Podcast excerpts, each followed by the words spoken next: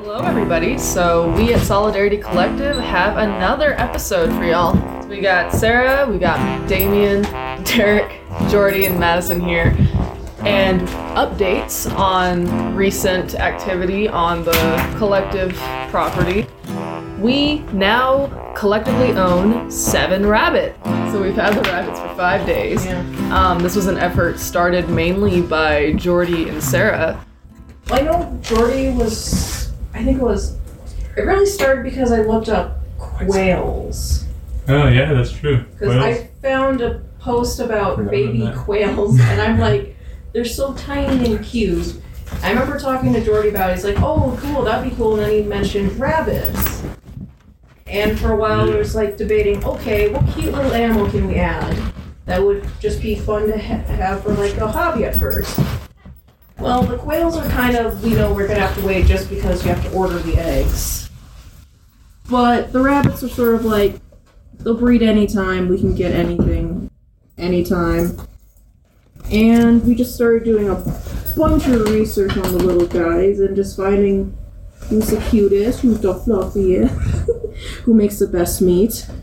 I can say myself, I remember having a conversation around the fire not even a month or two ago about what we could possibly add to the collective for ourselves to ensure that we as a collective have another self sustaining resource. You know, rabbit meat and fur. Because, you know, Wyoming winters are hellish.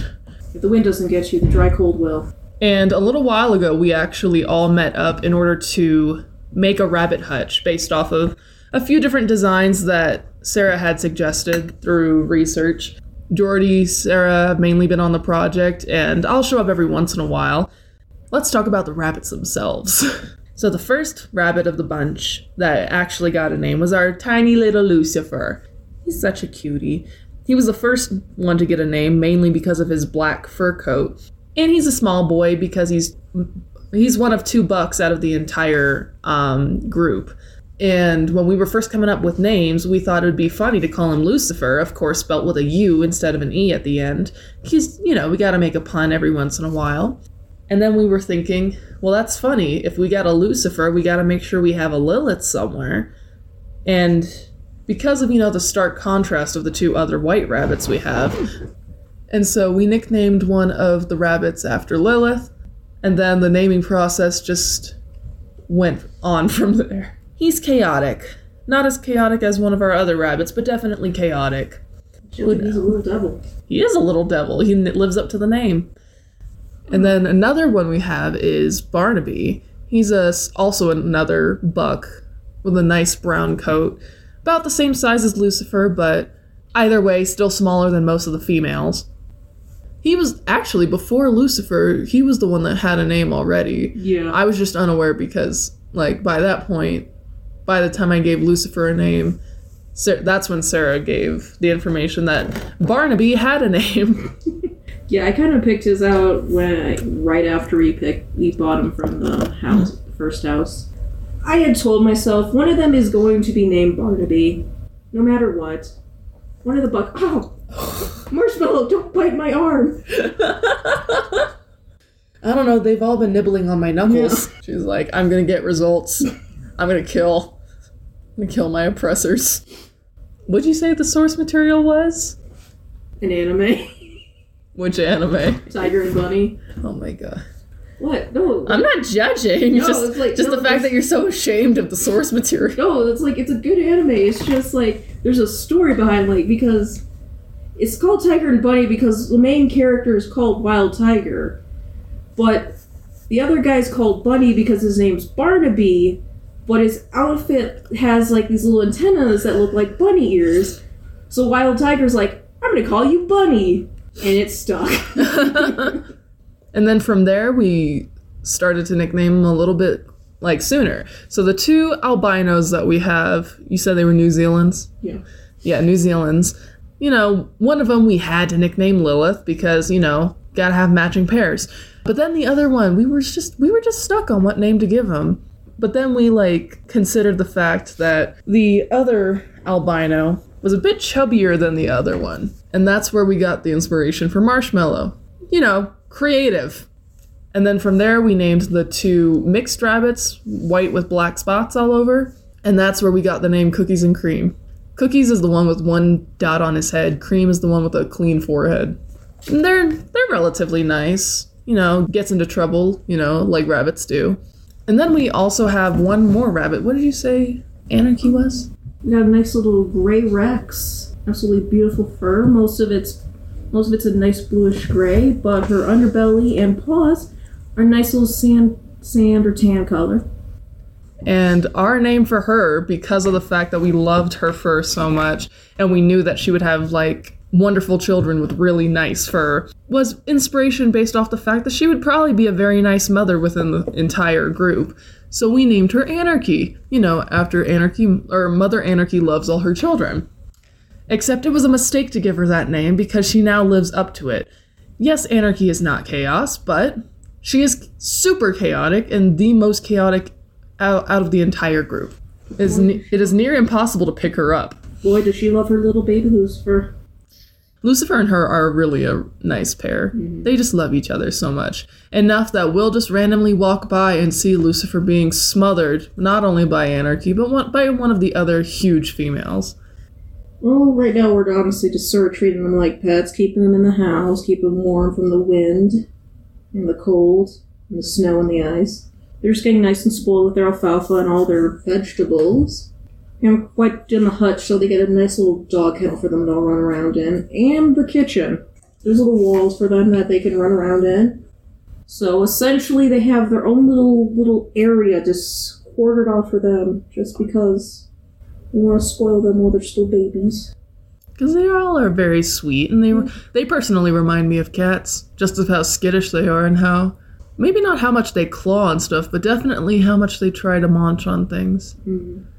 We tried seeing how they would react to the other pets, because downstairs we do have a dog and two cats. The dog has mixed reviews. Overall, loves the rabbits, is very protective of them, but he doesn't realize how big he is compared to the rabbits um, and doesn't understand why he's not necessarily allowed to be in their area when they're running around.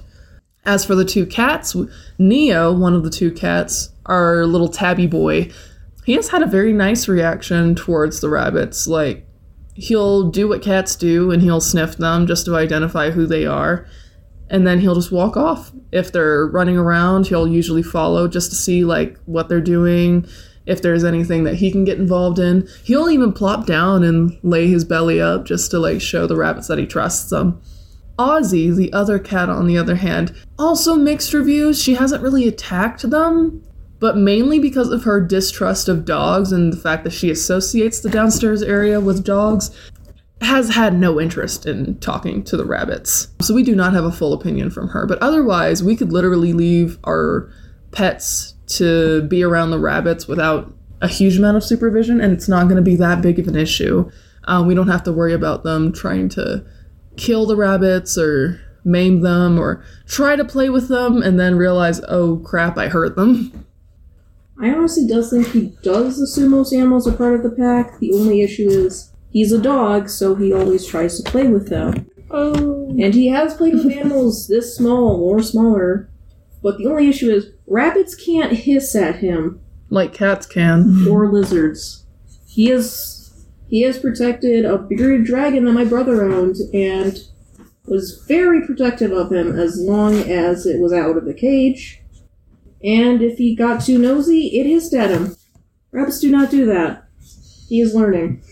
Didn't you say the last time he interacted with like a rabbit before you got here? It was literally him chasing it Yeah, and then wondering why it wouldn't move Yeah, you chased down a wild rabbit and got too rough and killed it. And then acted confused. Yeah, he's he's done with other like he's killed bugs and literally just stared at him for a good five minutes going, Why is it not moving? I was playing with this. It's like a child with a hamster, except hamster dies in worser ways. Um, but yeah, as we said before, the rabbits for now are just collective pets that require attention on the collective. We're just seeing how rabbit care goes for now before we start making ventures and experiments in regards to using them for meat and fur. But if we can get to a level where that's a successful thing, like Wyoming winters are definitely hellish. Not so much because of the temperatures. The temperatures, yes, but most people are used to that, to my knowledge. It's the wind that's an issue. And having insulated clothing is definitely a necessary thing in order to make sure you don't freeze to death. And hopefully, if we can figure out how to properly use rabbits for meat, that will definitely contribute to our meals, at least. It will give some more inspiration, a bit more of a local self reliance that we can use. Considering it costs 11 bucks a pound. Yes. 11 bucks a pound? Yes, I have seen people online sell for like 11 bucks a pound. Shit. If you get like the premium, like organically fed stuff. I didn't even consider the price of that. Yeah, I, I've stumbled upon a website where this lady was like selling like you could get like whole rabbits, different cuts of rabbits. Yeah, It's like it's like buying a cow. It's just a whole business. what were the two towns that we got these rabbits from? Fort Collins and Either way, both in Colorado. yeah. Yeah, it was cool. Like uh, Sarah had the well, the idea and the drive to get some sort of animal, and especially like you know potentially some smallish livestock animal like quails was the first thing, and uh, but she's into the idea of like you know uh, well, and all of us, but like yeah, in talking with Sarah, like into the idea of using them for food, you know, and uh, using the furs to make stuff. So like doing this as some sort of functional, sustainable food system for ourselves. Yeah, so definitely I thought that was pretty cool and seemed like it took a while to get the momentum, but it was a cool, cool thing when we finally like kind of pushed the approval of just getting some rabbits through um, with the group kind of got consensus to do it. That weekend we scheduled i think maybe the next day to make a rabbit hutch uh, and like a pretty ambitiously big rabbit hutch really and a cold weather rabbit hutch to be able to have the outside here because supposedly they can live in like up to zero or down to zero fahrenheit uh, easily enough. So yeah it was really cool though. We just came out that day and like made a badass rabbit hutch out of all stuff that we had laying around that we have collected up um, like to the end the like end frame pieces of a bed a wooden bed as the legs and dividers between hutches and uh, or enclosures and like a big long shipping pallet as the floor and the frame and some old fence boards that Derek and I got from a job we did for a person in town in Laramie. So it was just cool. Like we had speculated what's the cost, and when we were in the meeting where we got this consensus after months of Sarah, like you know, really researching and like carrying the project along. Yeah, so we speculated like maybe zero dollars it will be, or maybe it will be a hundred dollars because we'll have to buy wire to do the like wiring in the enclosures. But it ended up pretty much yeah for zero dollars probably will like or for stuff we already had maybe paid for some of it like screws and hardware, but pretty much for nothing. Uh, we just got out there and together group of us made a very cool and like functional rabbit hutch. It's not complete yet, but we have all the materials to complete it and I thought that was really cool, and that just like brought it to life. And even just having started the hutch uh, meant like we were in motion to getting the rabbits. And so then Sarah got on with looking up rabbits, and they made the plan and got the rabbits. And even though they're living in some small, some different cage right now, it's okay because they're young and they're not breeding age yet. And it's a big dog kennel, so like they have plenty of room to move around, get access to food and water. Yeah. You know, And it's awesome. Now they have like a run being downstairs where it's kind of like a labyrinth of different areas. And uh, so it's possible to gate off an area where there are little cages so that they can roam around outside of it. And I say little cage, it's true. It's not little, it's like a dog kennel. And it's definitely big enough for all these rabbits and easily could be big enough for more. And we have another one of the exact same dog kennel thing. So we might just go ahead and turn that into like uh, some sort of double stack of breeding cages or enclosures or whatever. So yeah, it's pretty cool. The way they're living now is good. Uh, seems like we have a plan to make them a cool, like out of the way run and have their enclosure within the run in the basement, out of the way of everybody else's needs. Uh, so yeah, I'm very hopeful and positive about it. I'm really, really stoked about this. yeah, I, for years I've wanted to get rabbits, so for sure, like I can relate to Sarah in that, and Damien and other people in wanting to do these things. Like, uh, yeah, you can go deep into like planning it and thinking about it so much that it just becomes a thing that like you are really like down to do or up for, regardless of the of the circumstance. And so I, I was very happy to have this be the group of people that I was able to actually make it happen with, just by coming together and like uh, being down to cooperatively do a project. So yeah, it gives me great hope and also great pleasure to be doing the project with everyone. Have you had a chance to interact with the rabbits at all, other than just like looking at them or? Yeah, not so them? much. Not so much for me yet. I mean, just tonight I've been holding one of them, and when we first got them, I was up here hanging out, Yeah. and earlier interacting with trying to round them up. A good time with Ari the dog and the rabbits running around, and me holding Ari on the leash, rounding them up, trying to train Ari to be a rabbit herd herder, create a new rabbit herding breed. I think the main thing is it just takes a while, just because it's not like you can just let them. You know, like you can just like put a pool in front of them and just leave them alone for the day, because they, despite their size, eat and drink quite a bit. Mm-hmm. It's like, I mean, compared to large animals, it's like not a huge deal. It's just for their size, they will eat quite a bit of. Yeah, but most of their diet consists of like lettuce, lettuce-like plants, and certain types of vegetables that aren't deadly for them to eat. Yeah. I think it's most a fifth of it's about vegetables, but the mm-hmm. rest is you have to supplement with. You have to make sure it's alfalfa or hay or something like that. But because they're under seven months, they can just eat alfalfa because they need all the calcium and protein that it contains. But yeah, once they get older, they'll need like actual hay because then it'll just be too much for them because that can give that can give them little bladder stones. Oh, Yeah. that would be good. Yeah, all the calcium will actually create stones in their bladder, and then you have bigger issues to worry about. I got a serotonin like source now that these rabbits are here. They remind me of cats.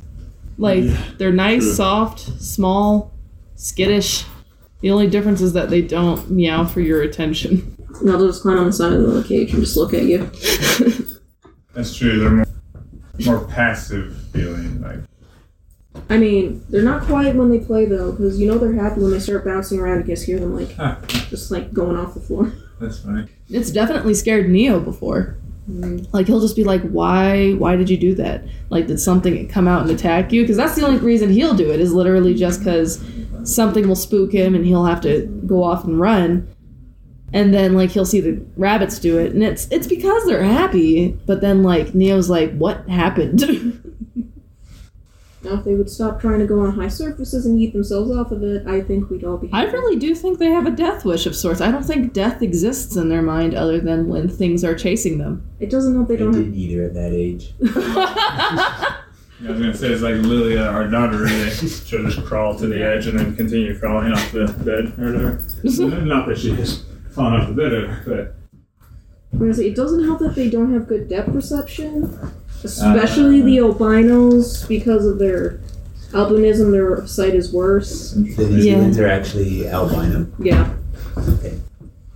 but they're pretty. Is that like a part of that breed? Is that's part of the genetic package, or they Like, just happen to be albino? it's it's more. I think it's more common in them because they use these a lot, like the white ones for um lab testing.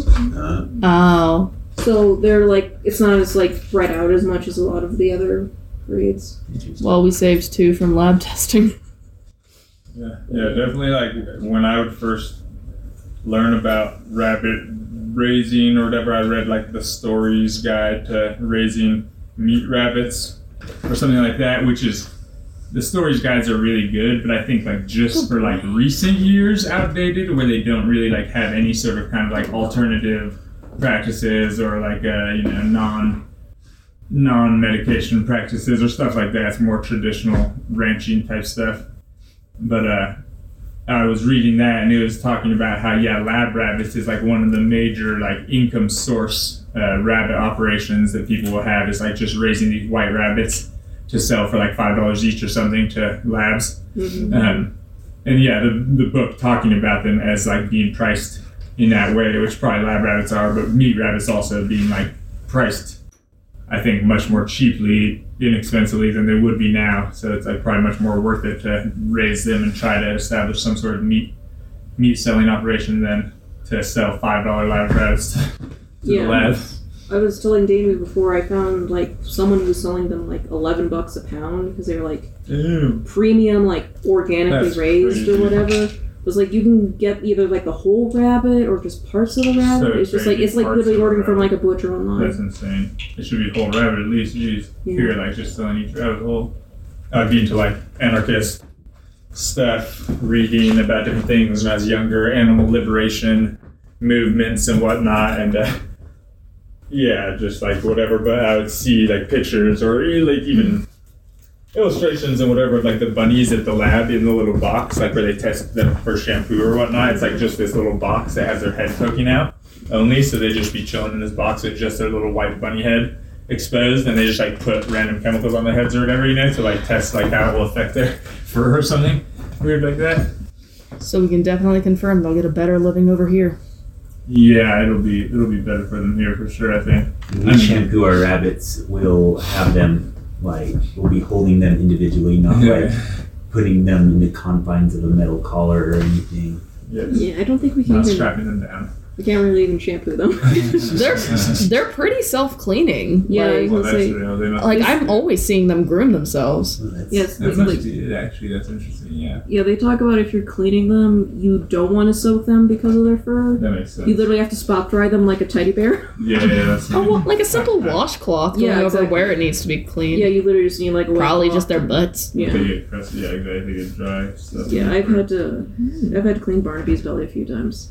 Oh, really? Just like no, just like stuff like sticks to it. Like Ah, Did he's a messy eater, isn't he? particular- What? Did Barnaby in particular you needed to clean?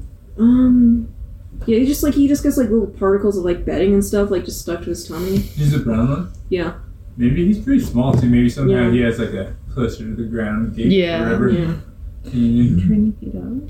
Yeah, you can see one of Funny, the rabbits. Pigs, that's like totally the thing. The different breeds, like the older breeds of pigs, like will have their bellies almost touching the ground because they're for lard. They were made like mostly to get lard out of, not Yeah. for meat. And now the pigs are like dogs or something, like built like Ari almost. They're just like this slender, lean, like a a lot of space between the ground and their belly. So maybe the rabbits have something like that, where a breed could be like dragging his belly more. Yeah. Right? Just wait until his balls fall. Yeah, that's right. yeah. Oh, do we ever No. have to do any of that? I mean, because aren't the bucks like two months old? So we've got some time before we have to separate them. Yeah, we, we still have, like we have at Yeah. least we have a couple months before we have to worry about that. So is there is it a thing actually though? I guess eh, do you have to like castrate male bunnies that you'll sell as meat even though they get raised out so fast? Or I've never heard anything like that. I mean, all meat technically to be USDA approved, like, but I don't know if that counts because like poultry not, but definitely like pigs and cows and stuff. It's a law weirdly in the U.S. I think I'm pretty sure where like no intact male animal gets sold as meat. You know what I mean? That's Like at least to be USDA approved or whatever. So like you could buy some boar sausage. I'm sure maybe it's a that hormone makes, but- thing, maybe. Well, it is testosterone. It's because testosterone makes the meat taste different. Ah. So years worth of or having months worth of like having that testosterone is like making the meat have different chemicals in it or whatever, I guess. So it will taste different, which is true. It tastes more like like I've had boar sausage before where it's like from some yeah, male pig anyways, and it's like an older, probably male pig, not some six month old little like baby castrated pig. And uh but it smelled like almost like gamey or something where it has like a flavor to it more. More intense, like smells like a pig or something, like a, you know what I mean? Like So would you say like it was more pig. like a positive or a negative kind of taste? I mean, I could see how just it's like off-putting or like not even off-putting, but just like how it would be more appealing in whatever ways we have our have had our tastes conditioned over the years to have it standardized. And I think having it as like a commodity, it's just like you can't have like if you send five intact males to the slaughterhouse and it's in a batch of like thousands of other pigs, and then some people get some weird tasting Yeah. meat out of the batch because you know they're just taking thousands and thousands of pigs from all over the place and yeah so it's a weird thing but i wonder about that with bunnies actually I think it's just because when most people slaughter them, they're like eight or twelve weeks old, yeah exactly so they've never hit puberty, so you don't have to worry about the testosterone. yeah that's right like- okay that makes sense And even if like we decided to wait a little while longer, like even then we could hold that experiment for ourselves first. Yeah.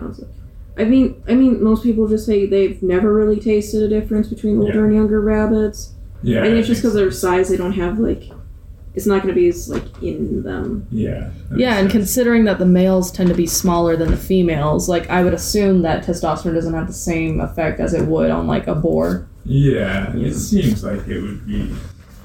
I don't know. I guess it's the same with goats and lambs. I think yeah, all like big meat animals, but I guess a lot of rabbits probably aren't getting USDA approved. A lot of rabbit, most rabbit meat in the U.S. is probably just being sold. And crocodile meat isn't. Yeah, And yet that's exactly. still a popular like Yeah, well not popular in the sense of you could see it in the grocery store, but definitely Probably popular in gas the stations, right?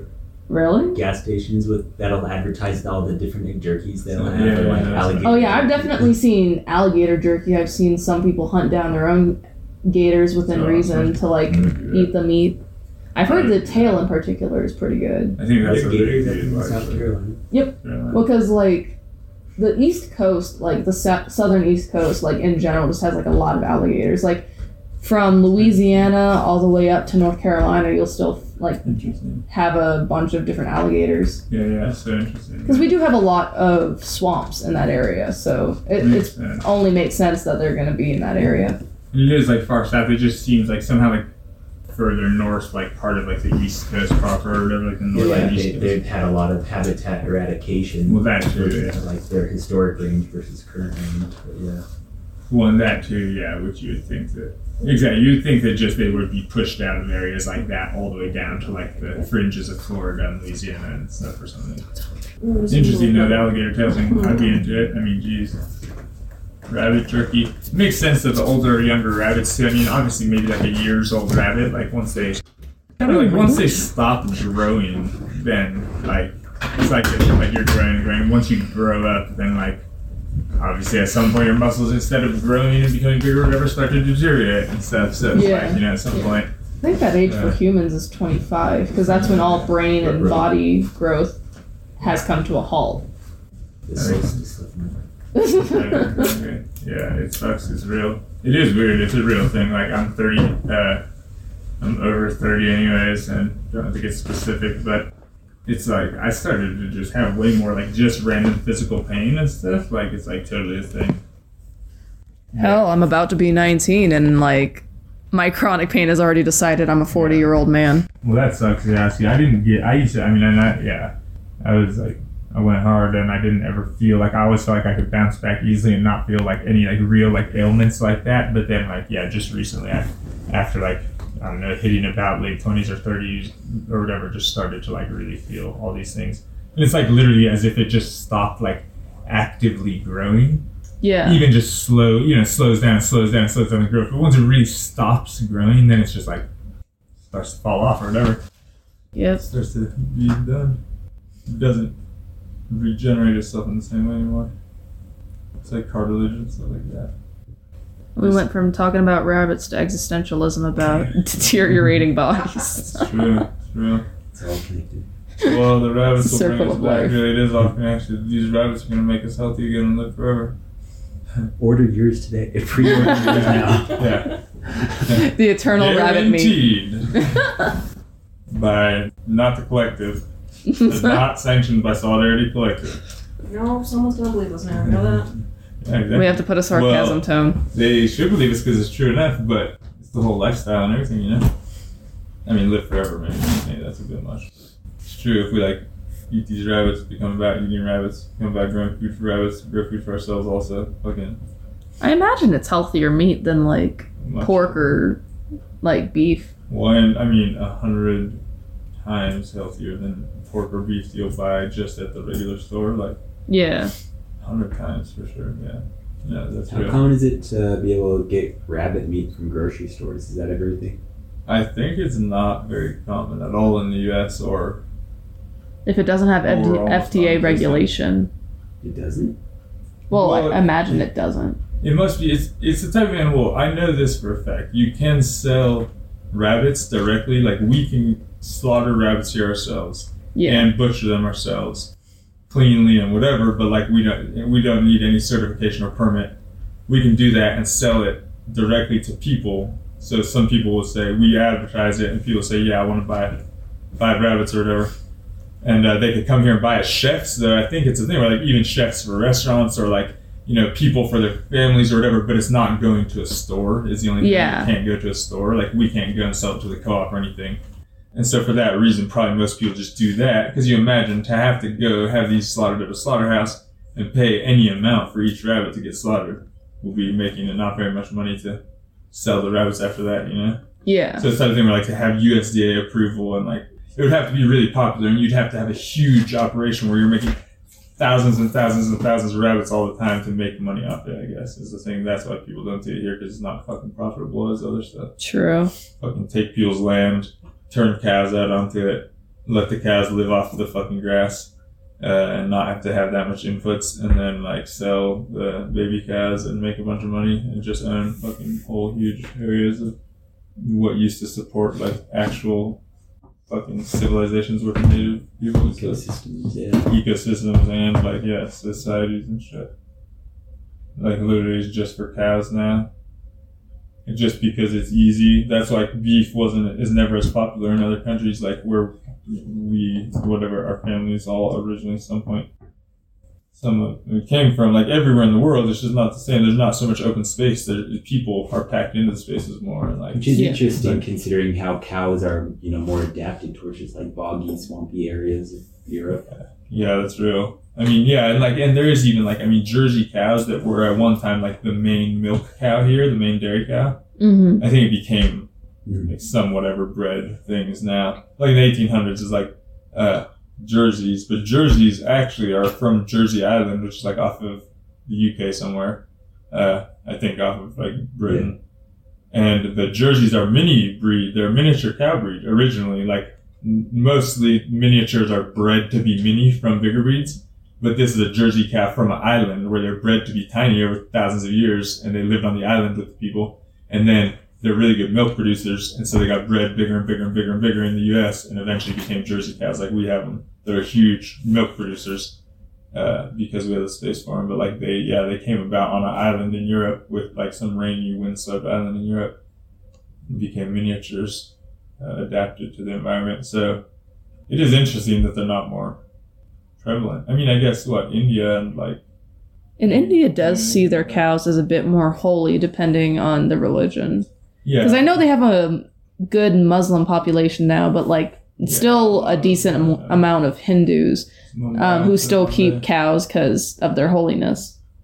Yeah, I think no, that I've heard of, and like, but just I've heard that India has the most actual like cows per capita or whatever, like than any country in the world Interesting. in general. It's like the largest. makes sense. Yeah, it's like a big. I mean, in general, it's just a big country. A lot of people.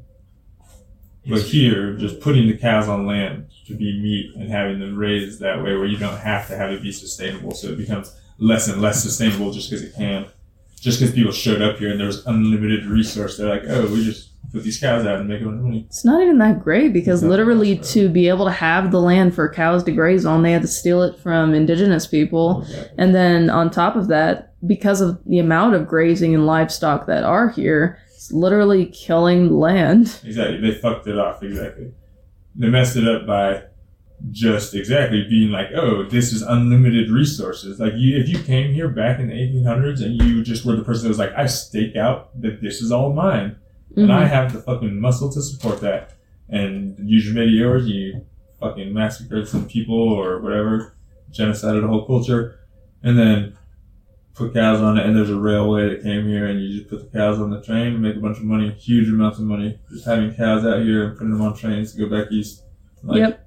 That breeds unsustainability. You know, it's like Yeah. that type of thing where you're just going expanding out into a bigger and bigger area, and it's like centralized, like the people who own it all, and so you could like use it up, and it takes generations to use it up, but not that long. We're talking about from the 1800s to now. That's nothing really, 150 years, and we have lost control of the situation. Like we have destroyed large amounts of things that uh, would benefit us to have not destroyed or something. Yeah.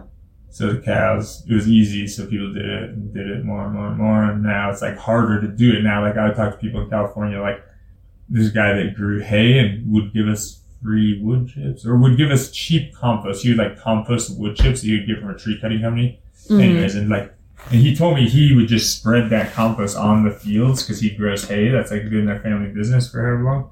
And so he has these fields where they just grow like alfalfa and whatever type of hay.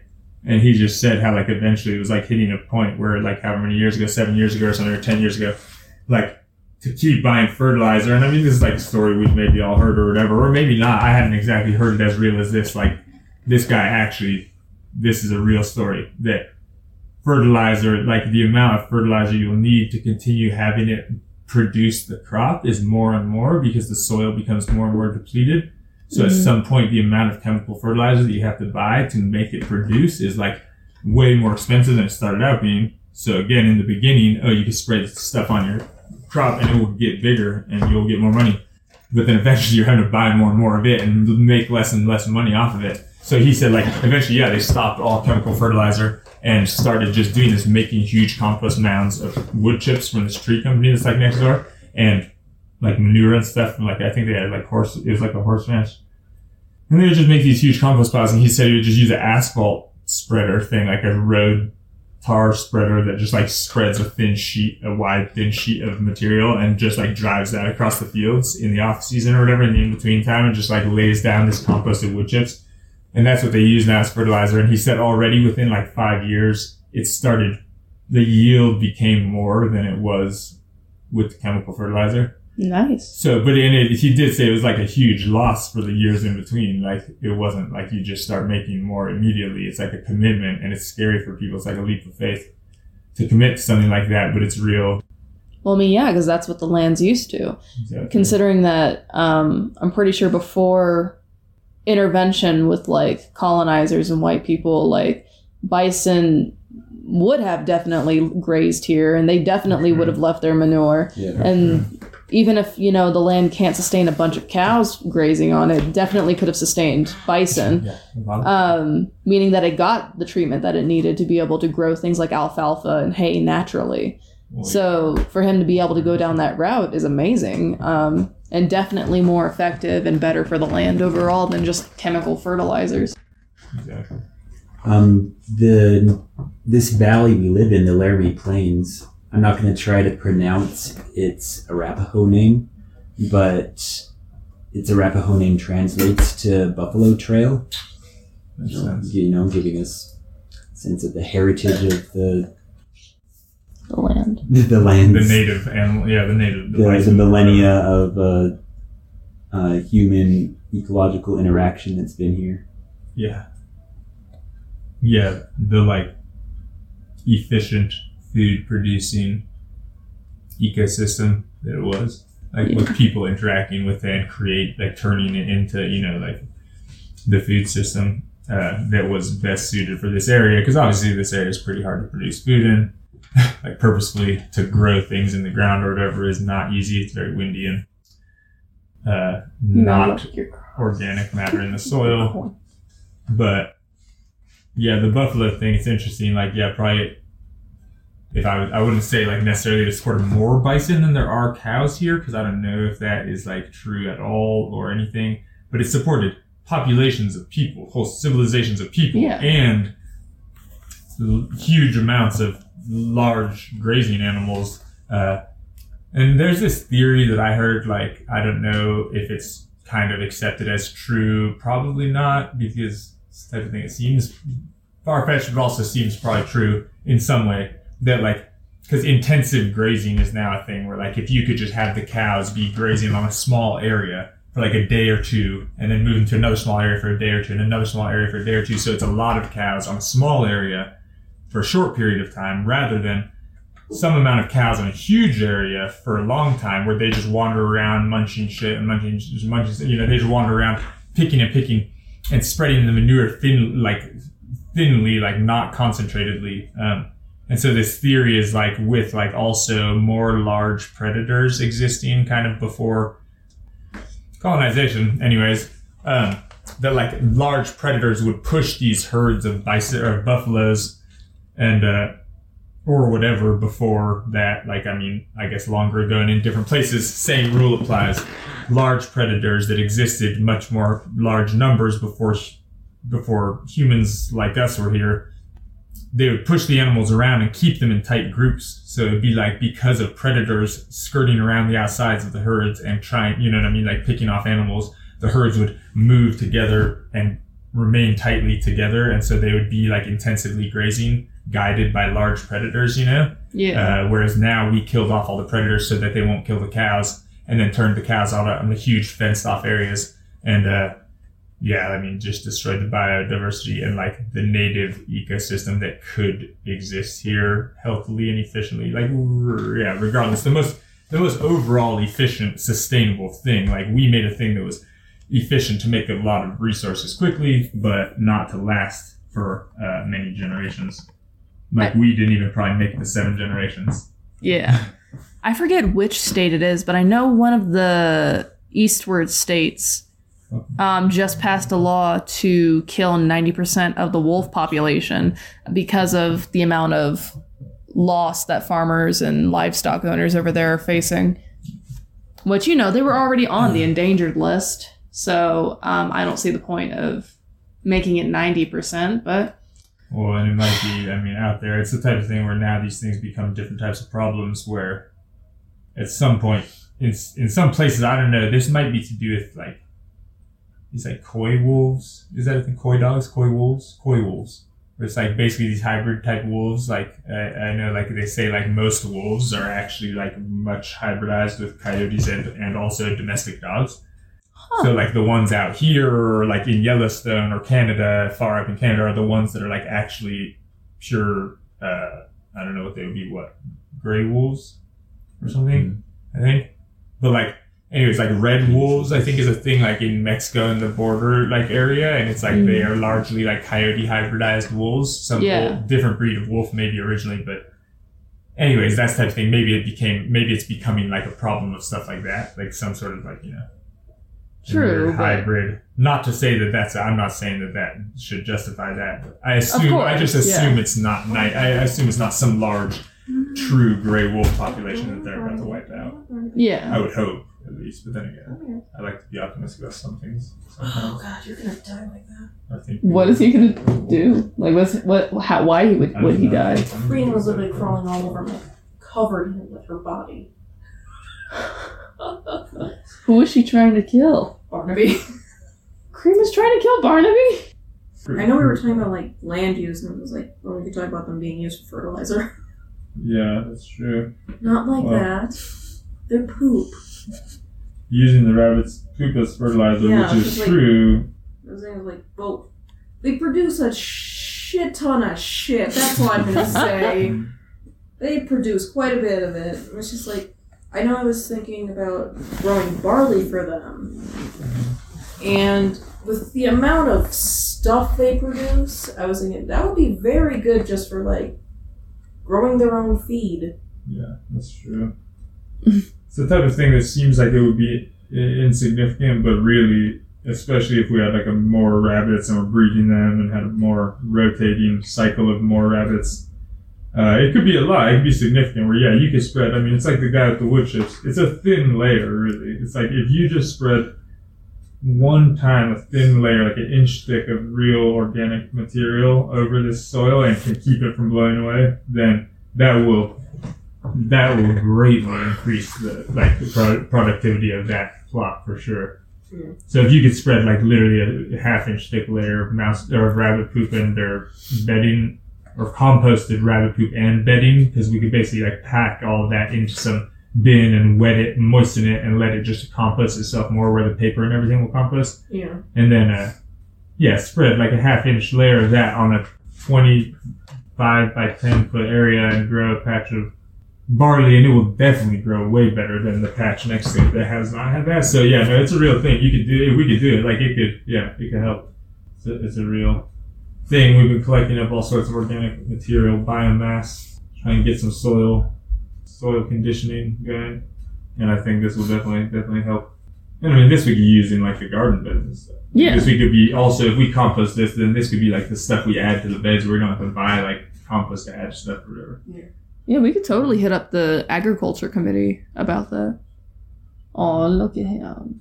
Like Yeah, no, it'll be pretty cool to eat them, and also, I mean, we live here. It's pretty cold. I mean, this year it hasn't been that bad till like the past few days, but seemingly. But if we make some fur, uh, fur garments and stuff, I think it could be pretty cool. We could like try to all have like some cool fur hats of different kinds of furs and stuff, and we can start like working them into our clothes and stuff, and like make clothing items out of recycled clothes people. Uh, it could be a pretty cool thing, I think. Fur from the bourgeoisie. yeah, exactly, exactly. You see, exactly. You know those like hats. Um, I believe you own one of them, but it's like the ones that they always like stereotype communist Russians to have. Oh, yeah, yeah. I want to get one of those Yeah. and just keep adding like little patches of fur to it over time, just so I can, just so I can be like the stereotypical communist. yeah, so you know, those, I used to have a proper one of those. It was actual that was fur, Ooh. Like the real. Yeah. Yeah.